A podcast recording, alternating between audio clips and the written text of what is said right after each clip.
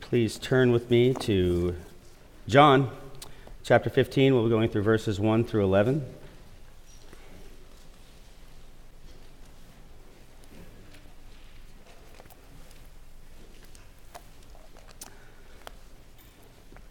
Hudson Taylor, a pioneering missionary to China, was known to keep an exhausting work pace.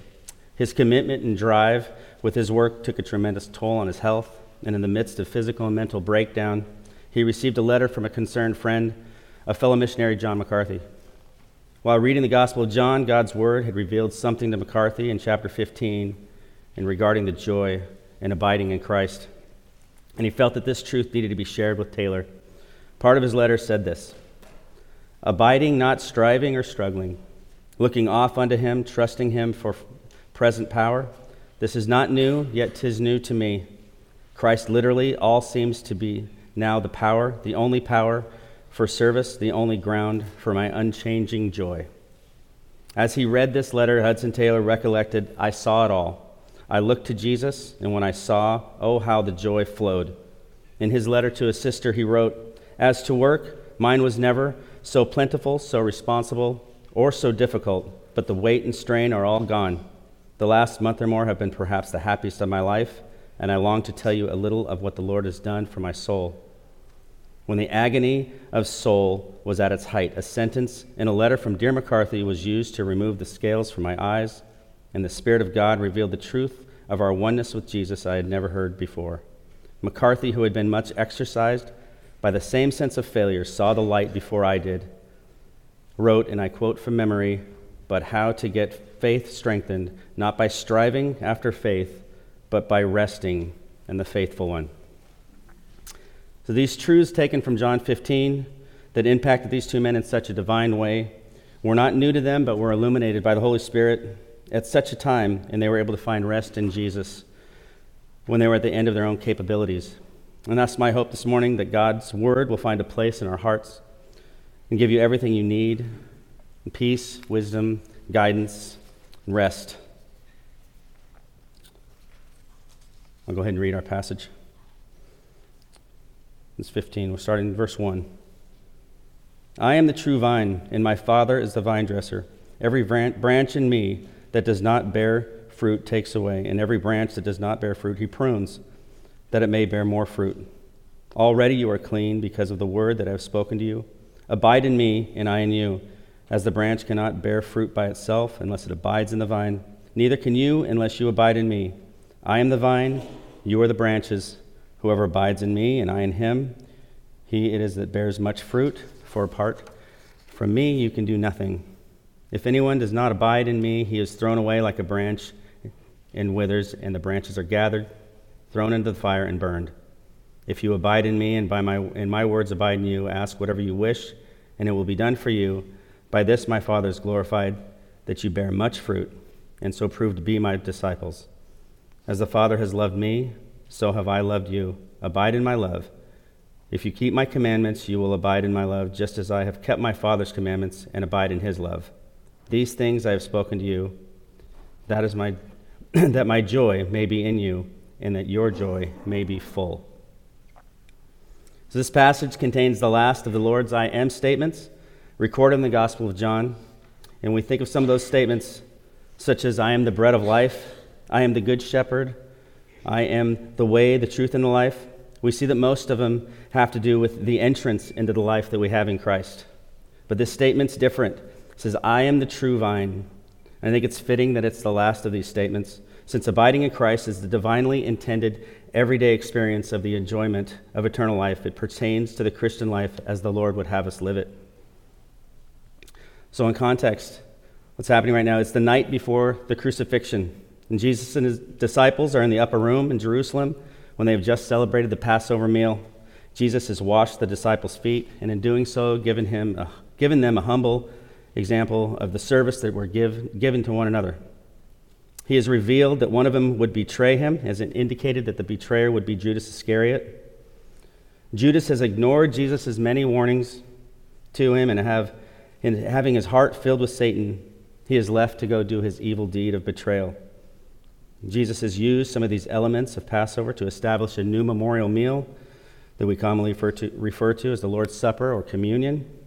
And it would be a ritual that would remind them of the sacrifice he was about to make to redeem them from their sin and remember his promise that he would return. Jesus' statements that he was about to go away understandably upset them. They were in shock. They had given up everything to follow him. And now he said he was leaving. So he comforted them with assurance that though he was going away, he was going to his father's house and he would be, be preparing a place for them. And he would return to them and bring them to that place. In the time between those events, Jesus would work on their behalf, interceding with the Father, and the Holy Spirit would come to comfort them and enable them to fulfill the ministry that Jesus had called them to do. The time is short now before Jesus would be arrested, then tried and crucified the next day, and they were preparing to leave the upper room to proceed to the Garden of Gethsemane. And this time, Jesus gave his disciples some final encouragement and instructions. So on their way to the garden, Jesus continues with his discourse, and he begins in 15:1 saying, "I am the true vine, and my Father is the vine dresser." I think it's important to explain some cultural context to this statement. I think it's of significance. The grapevine became a symbol of personal prosperity and was even employed as a national symbol for Israel. It was a, there was an image. It was an image of Jewish national life just for example, in Isaiah 5 7 states, For the vineyard of the Lord of hosts is the house of Israel, and the men of Judah his delightful plant. A grapevine was used as an emblem minted on their coins, and a large gold grapevine was used to decorate the gates of the temple. And now Jesus has just used the fruit of the vine as a symbol for the blood of which he is about to shed for them. And the disciples would have understood all of this and they would have understood that Jesus' declaration of being the true vine was a claim to the fulfillment of all these symbols. Jesus is the source of life that would bring forth unto God, and God Himself was the caretaker of the vine. The purpose of the vine is to produce fruit, and the intent of the caretaker is to help the vine accomplish that goal. Jesus uses this analogy of the relationship of the Father and the Son. The Son desires to please the Father, in all things and does the Father's will, and the Father enables the Son to accomplish all things. That has been Jesus' continuing claim throughout the Gospel of John up until now, and Jesus' desire to glorify the Father, and the Father enabled him to preach and teach and perform many miracles for that purpose. And Jesus explains in 15:2 the role of the Father, being the caretaker of the vines. It says, Every branch in me that does not bear fruit, he takes away, and every branch that bears fruit, he prunes it, that it may bear more fruit. They would have been very familiar with, familiar with this concept since they had lived in an agricultural society in which grapes were a common crop. The art of cultivating grapes started, and grapevines have grown abundantly in Israel for many centuries before this, and because of this, most Jews were familiar with the growing of vines and what was involved in obtaining the best fruit from them.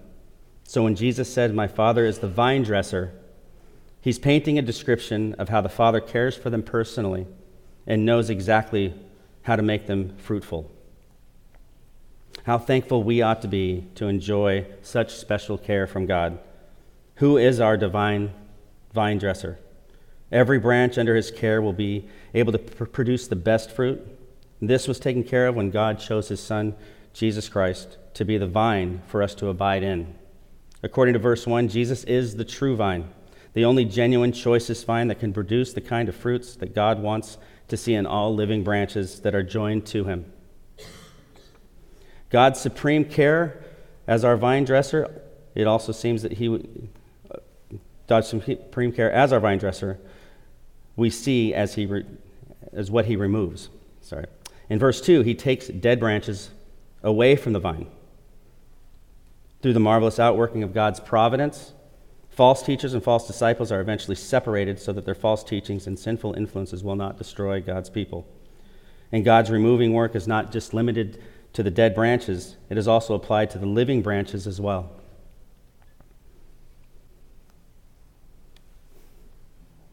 But what he does to the living branches is not just to remove them, but to remove things from them. He cuts away anything that may hinder our growth and productivity especially those which draw our attention away from Him that may be idols if we're not careful.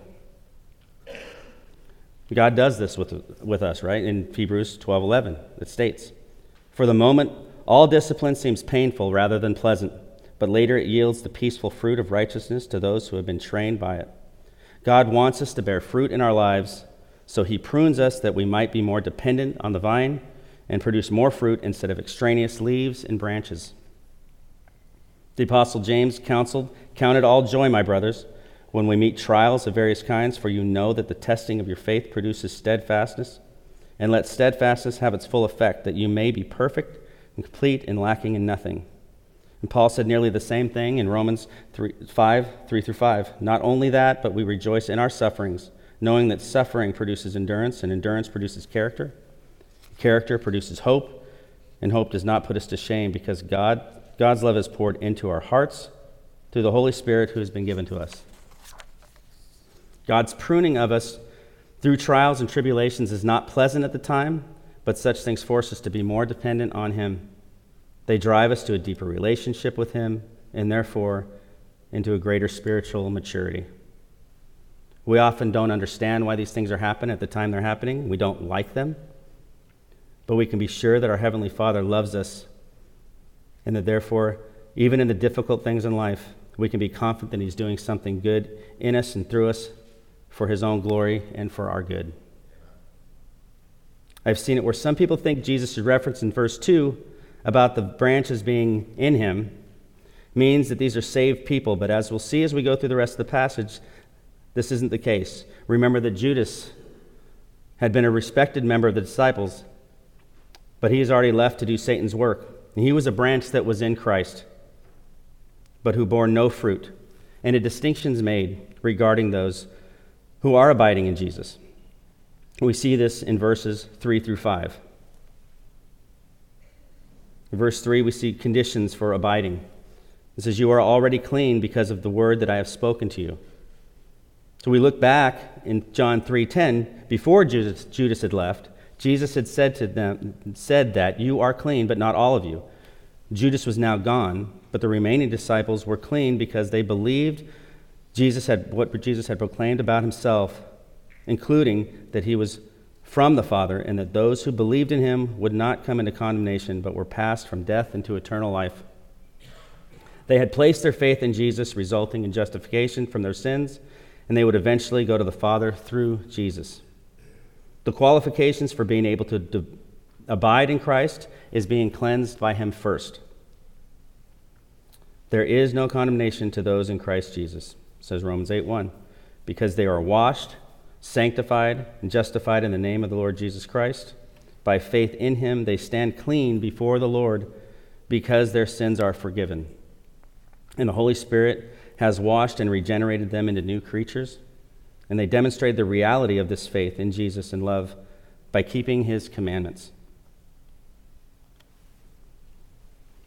Next, we see the blessing in abiding in Jesus. See this in verses 4 through 5, 4 and 5. Those that are clean are able to abide in Christ. So, as would follow, experience his blessings.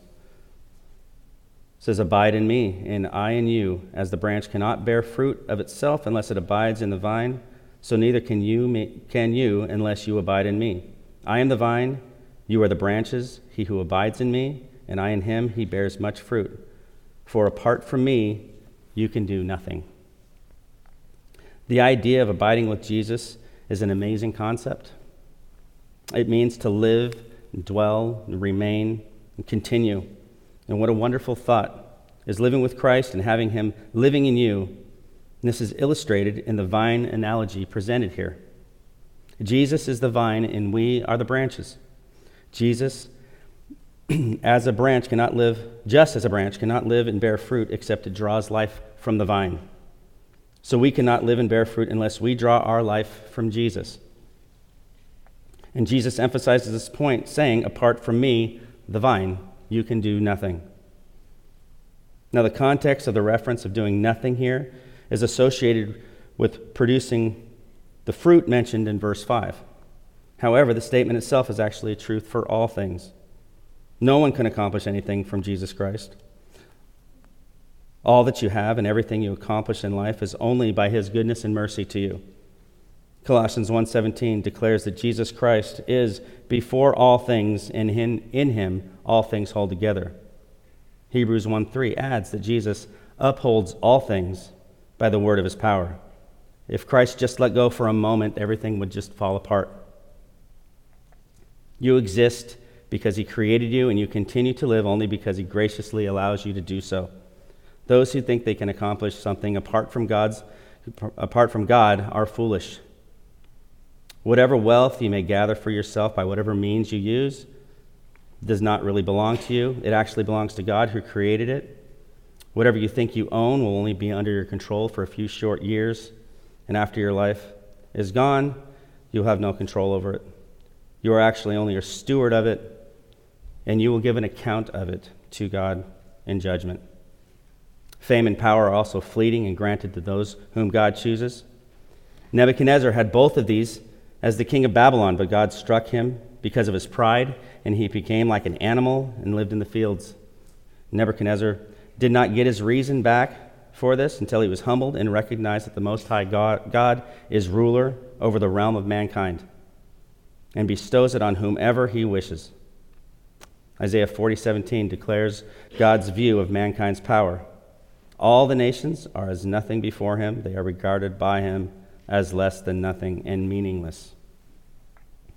So if you have some position of power or fame, it's only because God has let you have it. The problem with too many people in positions of authority is they forget this truth and they forget that they will have to give, or they don't know that they will have to give an account to God. Jesus' statement that apart from me you can do nothing is a true statement in all respects. But the context here is being able to bear fruit apart from Christ.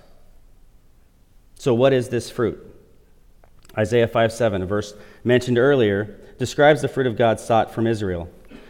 So it's for the vineyard of the Lord of hosts is the house of Israel, and the men of Judah his pleasant planting. And he looked for justice, but behold, bloodshed. For righteousness, but behold, an outcry. The fruit of God was looking for justice and righteousness. It is the spiritual fruit of character and of holy living. Some try to make this passage about outward success, but that's not the context.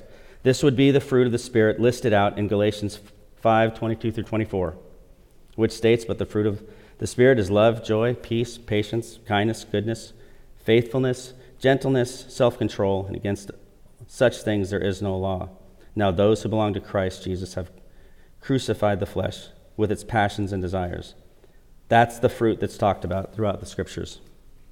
And John the Baptist challenged the Pharisees and Sadducees to bring forth fruit in keeping with repentance. And Jesus said in Matthew 7 17 through 19 that true and false teachers would be distinguished from each other by their fruit.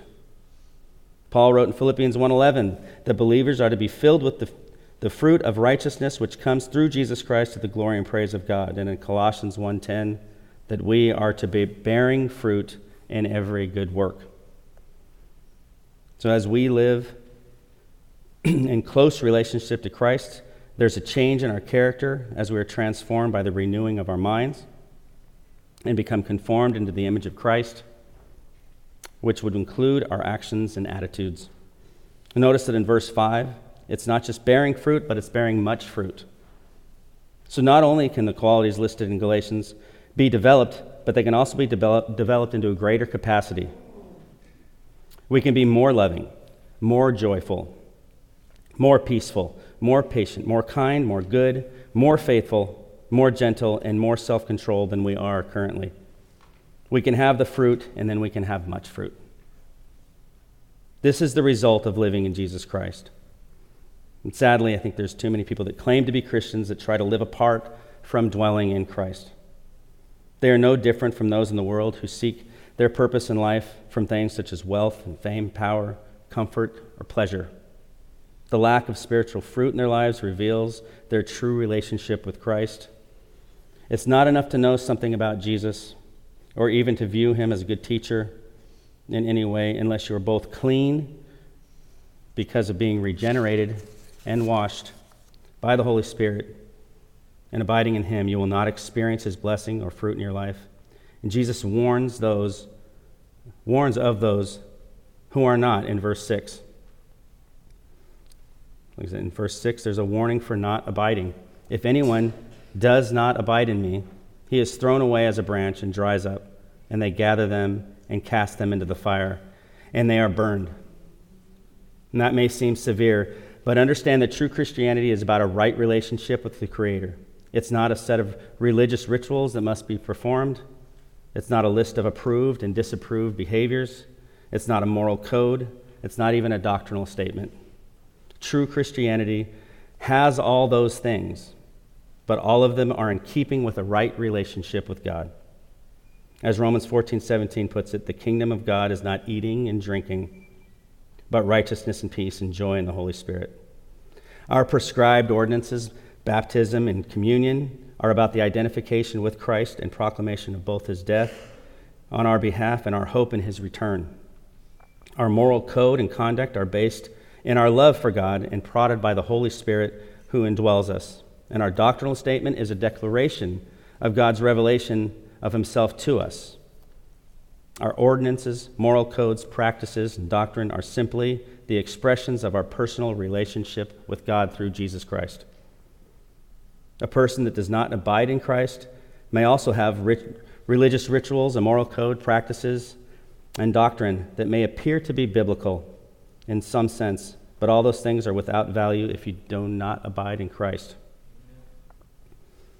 Those that don't abide in Christ are worthless to his cause and in reality probably just a hindrance. They will therefore be treated like the cut off branches from pruning. They are gathered up, discarded, or as stated in our text, cast into the fire. And I believe the allusion to the final judgment of these sinners is obvious here. Jesus speaks here on God's judgment, not on sinners generally, but on professing believers who do not possess his saving life and bear good fruit. Those who do not live in a right relationship with Christ here have no basis for such a relationship in eternity, and so it should be expected they will be cast away from him. Their sin condemns them, and apart from Christ, there is no forgiveness for that sin. Their own deeds will condemn them for even their attempts at righteous deeds. Proclamations of self righteousness is self deception, for there are none that are righteous or do good. Jesus, who is the way, the truth, and the life, is the only way to the Father. Those that do not abide in Christ will lack the fruit of righteousness because they do not draw from the source of righteousness to produce such fruit. And God graciously gives them life's energy, but they produce something else. The fruit of righteousness is not always outwardly obvious. People can appear pretty good by the standards of whatever society they are in and still be very ungodly. Some examples be immorality is flagrant in fornication, adultery, and prostitution, but it's just as real in the secret peeks of pornography on the internet. God, I mean, greed is manifest in robbery and theft. It also exists in a hard heart without compassion to help the needs of others. Being drunk or high in public is obvious, but many keep secret, keep it secret in the privacy of their own home. A brazenly obnoxious person demonstrates the, their evil heart outwardly, but just as evil as a sweet flattery used to conceal the snare being set to harm you. Prejudice and racism are often self evident, but both also conceal themselves in the political correctness of what is euphemistically called social justice, but which is biblically unjust because it gives excuses for jealousy, envy, malice, bitterness, and unforgiveness.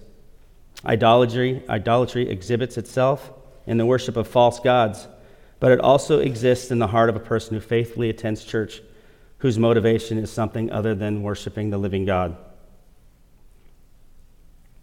There's nothing that God doesn't see, and you can't fake your way into the kingdom. The Apostle John makes this issue of abiding in Jesus very clear in 1 John. For example, we see 1 John 2 6. It says, Whoever he abides in, whoever says he abides in him, ought to walk in the same way as he walked. 1 John 2:24 Let what you heard from the beginning abide in you. If what you heard from the beginning abides in you, then you too will abide in the Son and in the Father. And 3 6 through 10 says, No one abides in him No one who abides in him keeps on sinning. No one who keeps on sinning has either seen him or known him. Little children, little children, let no one deceive you. Whoever practices righteousness is righteous as he is righteous. Whoever makes a practice of sinning is of the devil, and the devil has been sinning from the beginning. The reason the Son of God appeared was to destroy the works of the devil. No one born of God makes a practice of sinning, for God's seed abides in him, and he cannot keep on sinning, because he has been born of God. By this it is evident who are the children of God and who are the children of the devil. Whoever does not practice righteousness is not of God, nor is the one who does not love his brother.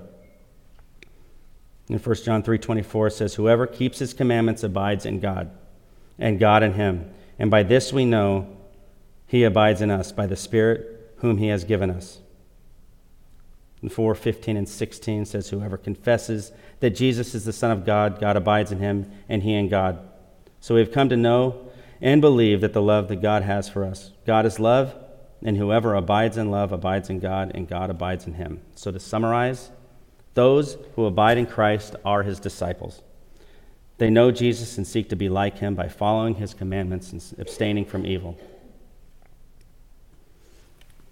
Jesus also describes the benefits in abiding in him.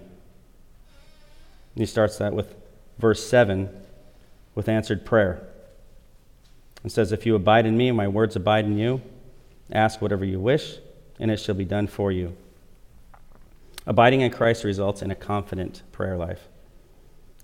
And Jesus had already comment, commented on the confidence those who believe in him can have in prayer back in John 14, 13 and 14. In these verses, Jesus elaborates further on that confidence. This is a conditional promise based in the relationship a person has with Jesus. Those that abide in Christ with his word, abiding in them, can be confident in receiving positive answers to their prayers. The reason is simply that such a person desires the, the will of Christ over his own. They are meeting the conditions of 1 John 5:14, and it says, "And this is the confidence which we have before him, that we ask according anything according to his will, he hears us. And if we know that he hears us in whatever we ask, we know that he that we have the requests which we have asked from him." They are heeding the warning of James 4, 2 and 3 and says, You do not have because you do not ask. You ask and you do not receive because you ask with wrong motives, so that you may spend it on your pleasures. Prayer is not about getting God to do what we want. That's asking with wrong motives. Prayer is about God changing us so that we desire what He wants. Proper prayer changes us, and then we see the hand of God working in amazing ways. It is this type of prayer that we see in verse 8 that brings glory to God. The much fruit proves that we are disciples of Christ. Verse 8 says, By this my Father is glorified, that you bear much fruit, and so prove to be my disciples. This much fruit proves that we are disciples of Jesus. The same fruit that grants us assurance of salvation also brings glory to the Father. This indicates that if we are not abiding and bearing the fruit of changed lives, then we are denying God's glory. It is easy for us to speak of praising God and to sing hallelujahs, but the way God especially desires to be glorified in us is by our trans- transformed lives. When we abide in Christ, we're able to abide in his love as well, another benefit. And we see this in verses 9 and 10. Jesus explains the nature of his love for them in verse 9 and 10 while calling upon them to continue their love for him. As it says, As the Father has loved me, so I have loved you. Abide in my love. If you keep my commandments, you will abide in my love, just as I have kept my Father's commandments and abide in his love. The nature of Jesus' love for us is the same as the Father's love for the Son. And what an incredible statement. The love that exists between the members of the Godhead is extended to us. That's the reason that Jesus was willing to lay down his life and to sacrifice for our sins. It was out of his love. Paul states this directly in Ephesians 2 4 and 5. God, being rich in mercy because of his great love with which he loved us even when we were dead in our transgressions, made us alive together with Christ. Jesus once again states obedience to his commandments demonstrates your relationship with him. Here he emphasizes that if you that you that you will abide in his love just as his obedience to the Father demonstrated that he abides in the Father's love. Those claiming to love Jesus yet refusing to obey him only prove that they are liars. Those that do not love Jesus demonstrate that love by keeping his commandments. And obeying Jesus demonstrates abiding in him and his love. Abiding does not earn either your salvation or God's love, it only demonstrates the reality of your relationship with him.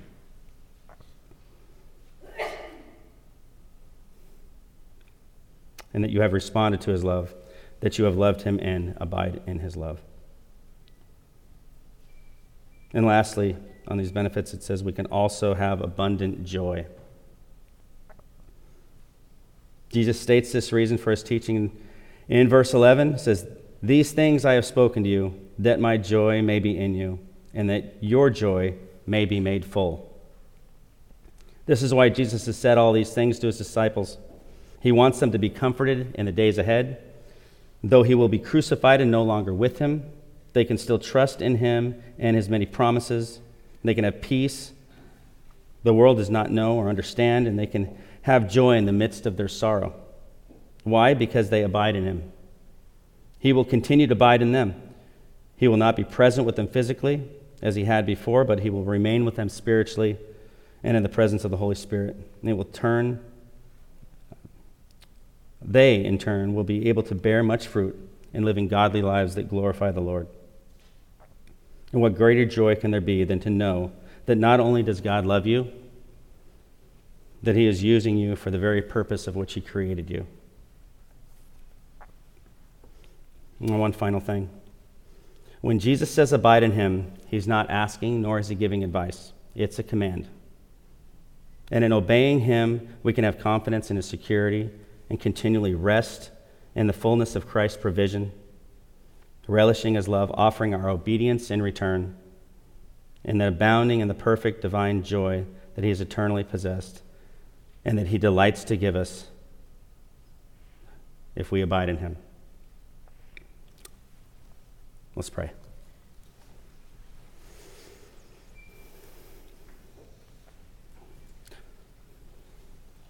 Lord, thank you for the clarity of your word. You are the vine, and we are the branches.